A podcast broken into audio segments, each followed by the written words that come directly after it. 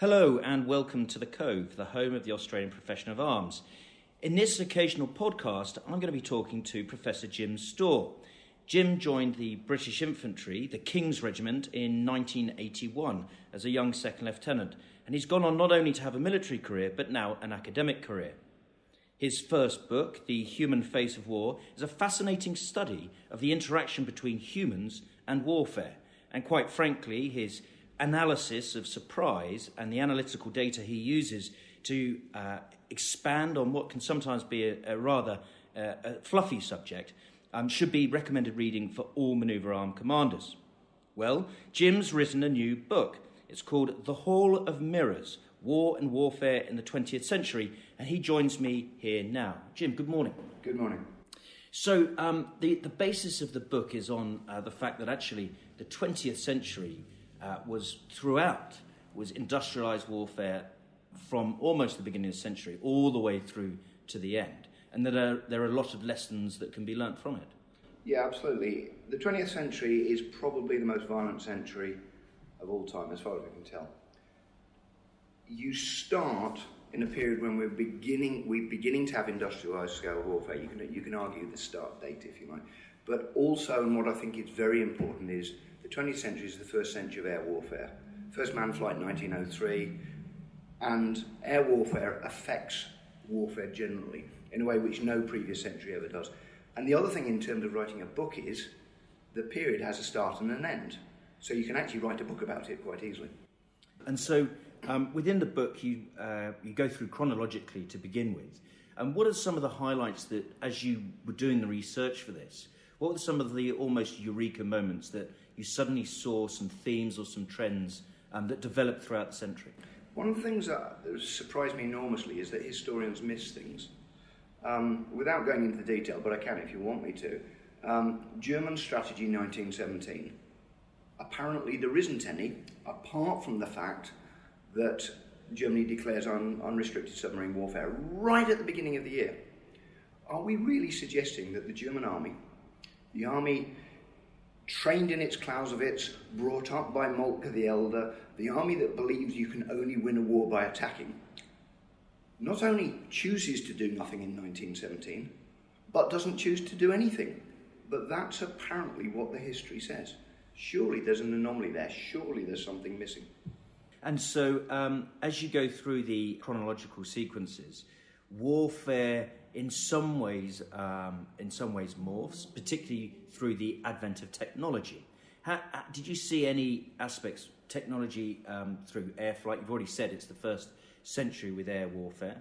Submarines came to their own, and we, we went to the U boat packs in the Second World War, etc. After the Second World War, there was suddenly an explosion of technology with jet power engines, etc. How did that change the character of war? well, to my mind, it, it depends entirely who you speak to. There are some people who really hold to the idea that technology absolutely determines the course and the conduct of war. In other words, you can largely explain what happens and how it happens by the technology in use. Technology is hugely important, of course it is, but I think what people tend to forget is that technology is designed and developed and fielded by people in response to the problems that they identify. So it doesn't just happen. To my mind, the technology is part of the story and the story is fundamentally a, uh, a human one. And if you like, the technology results from there rather than driving the things. So, war by its very nature being a human endeavour, technology is simply mankind's way to try and gain an advantage, protect themselves, etc. Well, yes, and one really good example to that, uh, to my mind, is uh, the atomic bomb. If you look at the Manhattan Pro- Project, there is no question that in the 1930s, some what we would now call atomic physicists had some idea. What drives the production of the atomic bomb is America and Britain deciding to apply science, and particularly nuclear fission, to create a war winning advantage. Well, isn't that a good example of what I've just said? Yeah, of course it is. So, moving on then, you, after the chronological um, uh, phase, you start looking at the, the different environments land, maritime, and air, I believe. Mm. Well, in fact, I look at four because it, the, the rationale seems to go that way. And I look at regular warfare on land, irregular warfare, which by default always happens on land, then air, and then naval warfare. And so, what were some of the trends that you saw change? Because we're, we're in a period now where, for a long time, state on state, large state actor warfare uh, was was what we understood war to be, albeit there were always small wars, so there were colonial wars, etc. But the Cold War was, even though it didn't eventuate with large war between the major powers, you know, deterrence was a strategy, it was state on state conflict. We suddenly get to the 90s and 2000s, and this seems to be turned on its head. First of all, you have sort of responsibility to protect as a doctrine coming out. It was about militaries being the force for good. Um, you've got Huntington saying, you know, this is the end of history, etc., etc. And yet today, we're looking at a resurgent Russia, we're looking at a more powerful China, we're looking at um, potentially state on state conflict coming back. You only have to look at the Ukraine. So, um, how did you find, as you were researching the irregular and the regular parts, was there a pendulum swing in military thought throughout the 20th century? I think there was, uh, there was a swing in thought, but I think there's a, a bigger picture. And if you look at the 19th as well as the 20th century, which is that major warfare is actually quite rare. Um, it's episodic. In the second, in the 20th century, you have the First World War, and then only 21 years later, you have the Second World War, and they're big. They're the most uh, destructive wars in history. But then that stops. And one way of looking at it, if you just take, for example, the Australian Army or the British Army, they're fighting wars for 10, 11, 12 years in total, and I'm thinking not least of Vietnam, however you categorise that. But that's only 10, 12, maybe 13 years out of 100. And if you take certainly the British Army, in every year apart from 1969, it's losing some people somewhere. So that's in irregular war, apart from, and you do the sums, what is it, 77 years out of you get the idea. Yeah. yeah. Um, so I think that's the pattern. But the other thing to think about it is that actually irregular warfare is actually moderately inconsequential on a world stage. It's horrible to be involved in a war, an irregular war, let's call it an insurgency or whatever in your country. But it's quite possible that across the border, there's a bit of smuggling going on, but the country's at peace. And you see that in places like, well, Vietnam's a, a slightly a bad example, but for a lot of the Vietnam thing from the Second World War through to 1975 or so, just across the border in Cambodia or in Laos, it's not necessarily at war. And certainly if you then go a little bit further to Malaya or somewhere like that, they're at peace. So, as I say, you get these relatively protracted, le- relatively nasty conflicts which grumble on in countries they're not actually particularly decisive. Witness the fact that, for example, it takes, let's say, 20 years to resolve Vietnam, and they're very localized. So, in a, in a very good, in a very strange sense, irregular warfare is inconsequential if you're not in that country at the time. I, su- I suppose that's the paradox, isn't it? We, in the militaries, we tend to look at spectrums of conflict, and quite often we'll say a peacekeeping mission is at the lower spectrum of end of the spectrum of conflict, yet the, the level of violence can be astronomical. Just look at Rwanda or Bosnia, etc. That's very true. Um, and the sheer numbers involved, because you tend to get very large numbers of people involved with very simple weapons, resulting in large numbers of mostly civilian casualties and grievous patterns of barbarity. And I think that's the other thing. It's not just that it's irregular. It's also that it's ill-disciplined in terms of the application of international humanitarian law. And so you get mass slaughter of civilians, um, tribalism uh, at its worst and so on. But the other side of um, irregular warfare, which is worrisome, is it's not even decisive in the country where it takes place. I forget precisely the statistics, they're in the book, but an awful lot of irregular conflicts break out again within the next 10 years.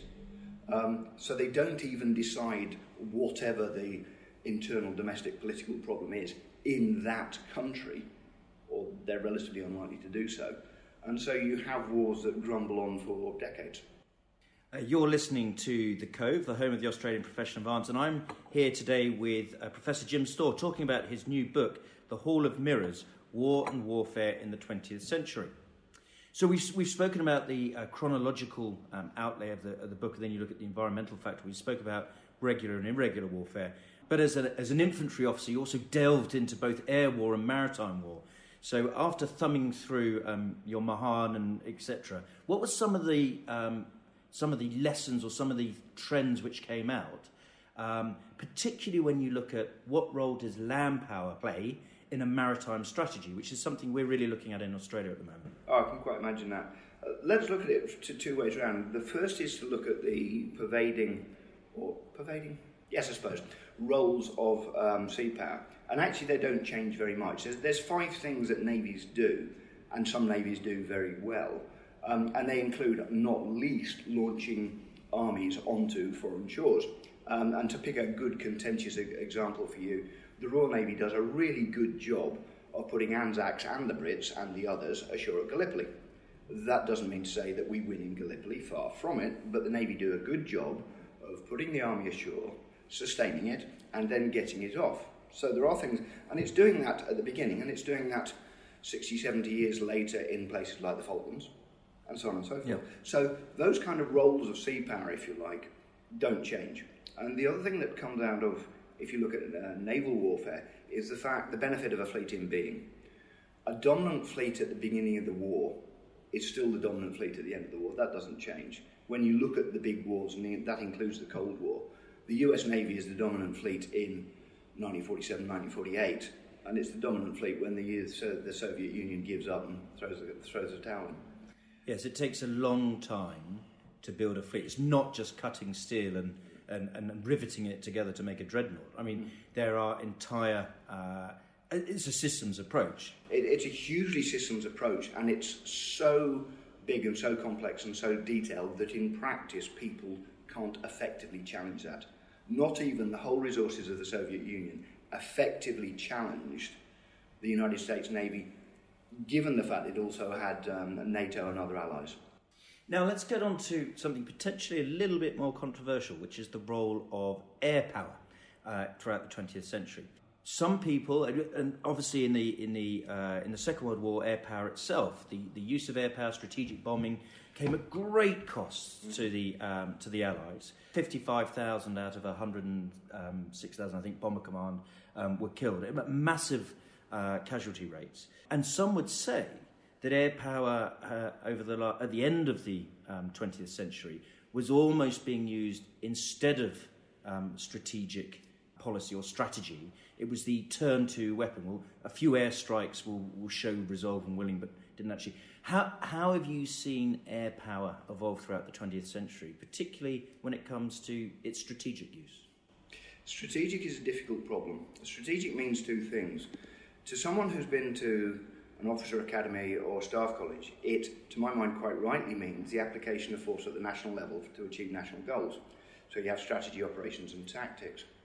However, it also is taken fairly loosely to mean the art of the general, meaning what generals or air marshals or admirals do. Now, if you take that approach, and one other thing which is peculiar to airmen, they use the word strategic in a way that you can use the word long range.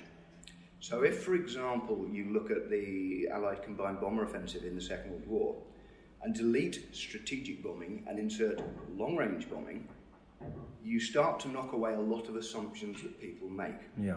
And the simple round terms, as far as I can ascertain, and I have no particular skin in this fight, is that it doesn't work.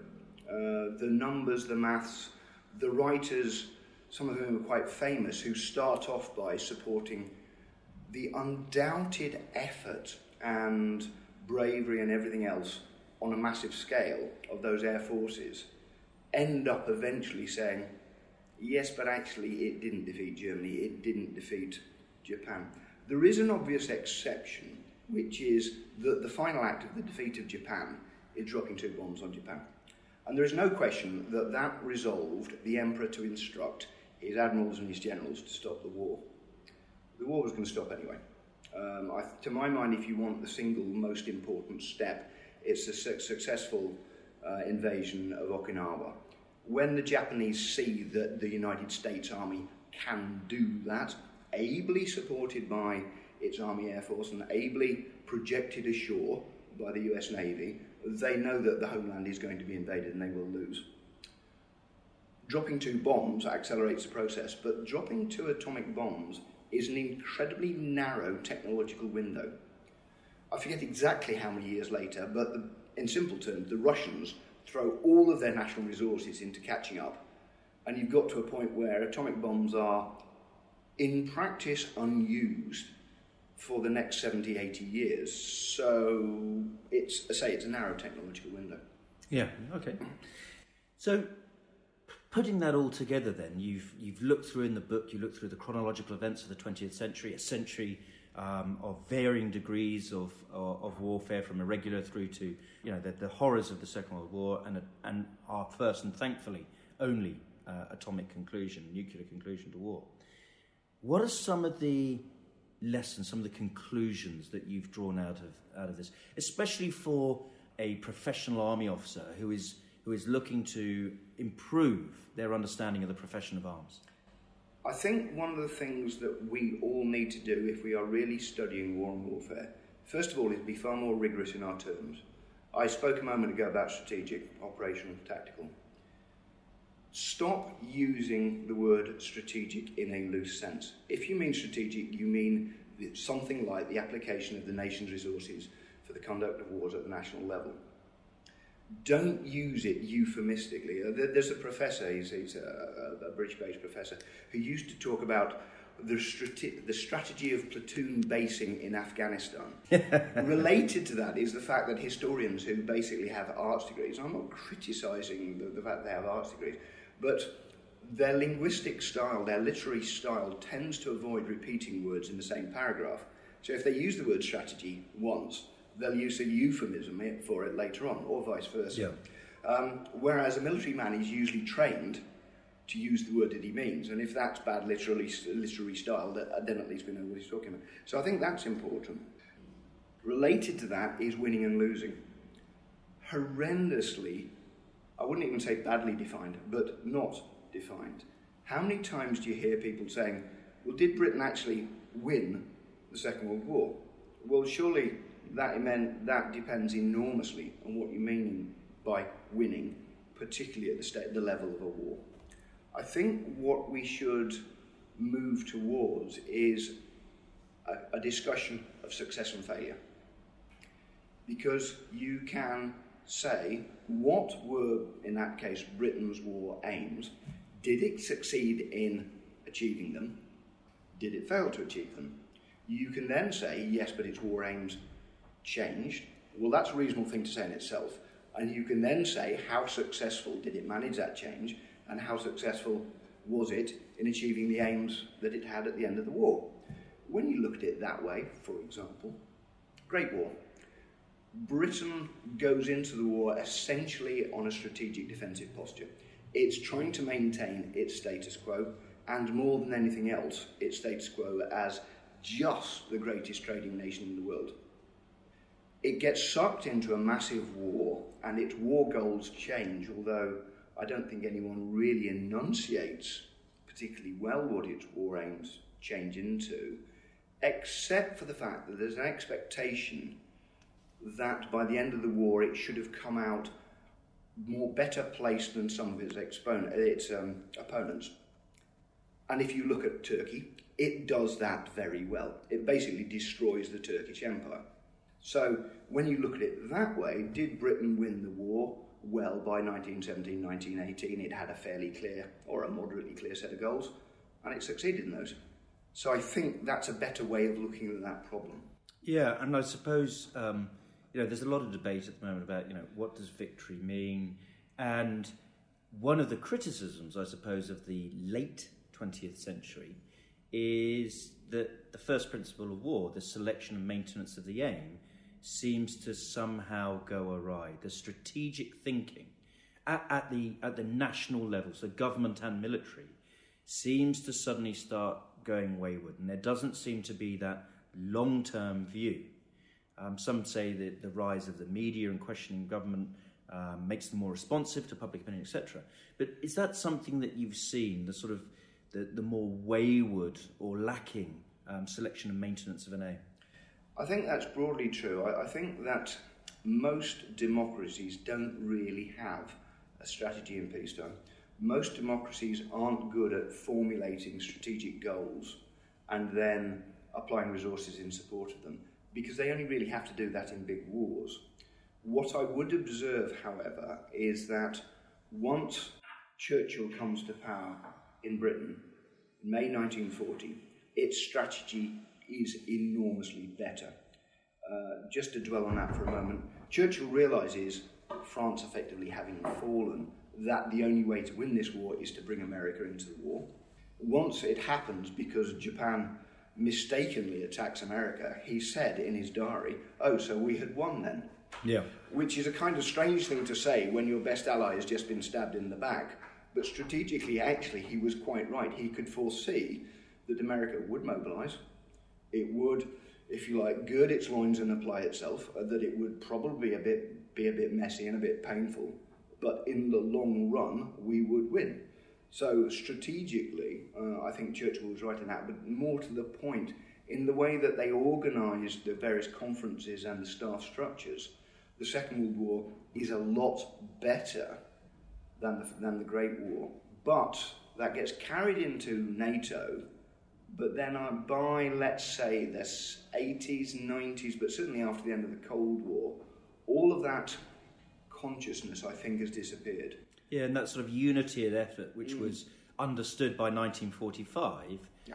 tends to splinter away. And you see it, um, albeit this century, in Afghanistan, with every nation having its own red cards, every nation um, having its own chain of commands. And whilst there's a nominal chain of command, we seem to have forgotten the, the lessons of unity of command, which is one of the principles of war. Yeah, I, am always careful. What I'm trying to do is write a book in which I say, well, it starts in my case, I'm going to say the year 1900. Yeah. People argue what the century is, and ends in, let's say, 1999 in the Kosovo Air Campaign. But I think what the book suggests is drifting in that direction. Yeah. And part of the problem, to use um, your um, Brigadier Justin Kelly's remark about, or remarks about the strategy bridge, one of the problems is that you can have competent, professionally trained people at the art, well, the military end of the bridge, but who are they talking to? They may well, for example, in the, the, the Foreign Office, be professional diplomats, but the ministers themselves aren't Churchill, they aren't Roosevelt. Uh, they don't have that kind of perspective. Mm. Um, and what they fundamentally are is politicians. Now, politicians are many things, but they're not necessarily thinking of the long term national interests. It's a cliche, I think, but they're far more concerned with the issues of the moment. Yeah. I suppose my final question then, when you've looked at a, uh, or you've written a book which looks at war and warfare throughout an entire century, and then you've talked about the importance of precise language, do you believe that our understanding of what war is is now still valid. We hear about cyber wars and we hear about information wars, etc. I mean, how how do you view war, having written this book? How do I view war? It remains fundamentally human. It remains about the application of violence, collective armed violence for the purposes of the state. You have related phenomena such as sub-state war. That's also conflict. And I don't think that, for example, civil wars are a subset of wars. I think they're all part of the same kind of thing. But I think when most people are talking about war, they're talking about broadly regular warfare for the purposes of the state. And there are other areas of conflict which become, at various times, more or less important. I think that's broadly true. I think as professional military men, we need to understand, first of all, that that spectrum exists, but secondly, to be able to identify fairly firmly where the bottom end is. There is an area at which, in a mature democracy, it's about law and order, it's about policing, sometimes occasionally supporting the police in the maintenance of law and order, but that's not war. But the moment you get to the point where the violence is so uh, widespread and all kinds of other adjectives, you have to realise that that's the domain of the military professional. Professor Jim Storr, thank you very much for joining us today uh, here at the Cove, the home of the Australian Profession of Arms. Your book, The Hall of Mirrors War and Warfare in the 20th Century, is out now uh, by Helion, and I highly recommend it to all our listeners. Uh, Jim, thanks very much. Thank you very much.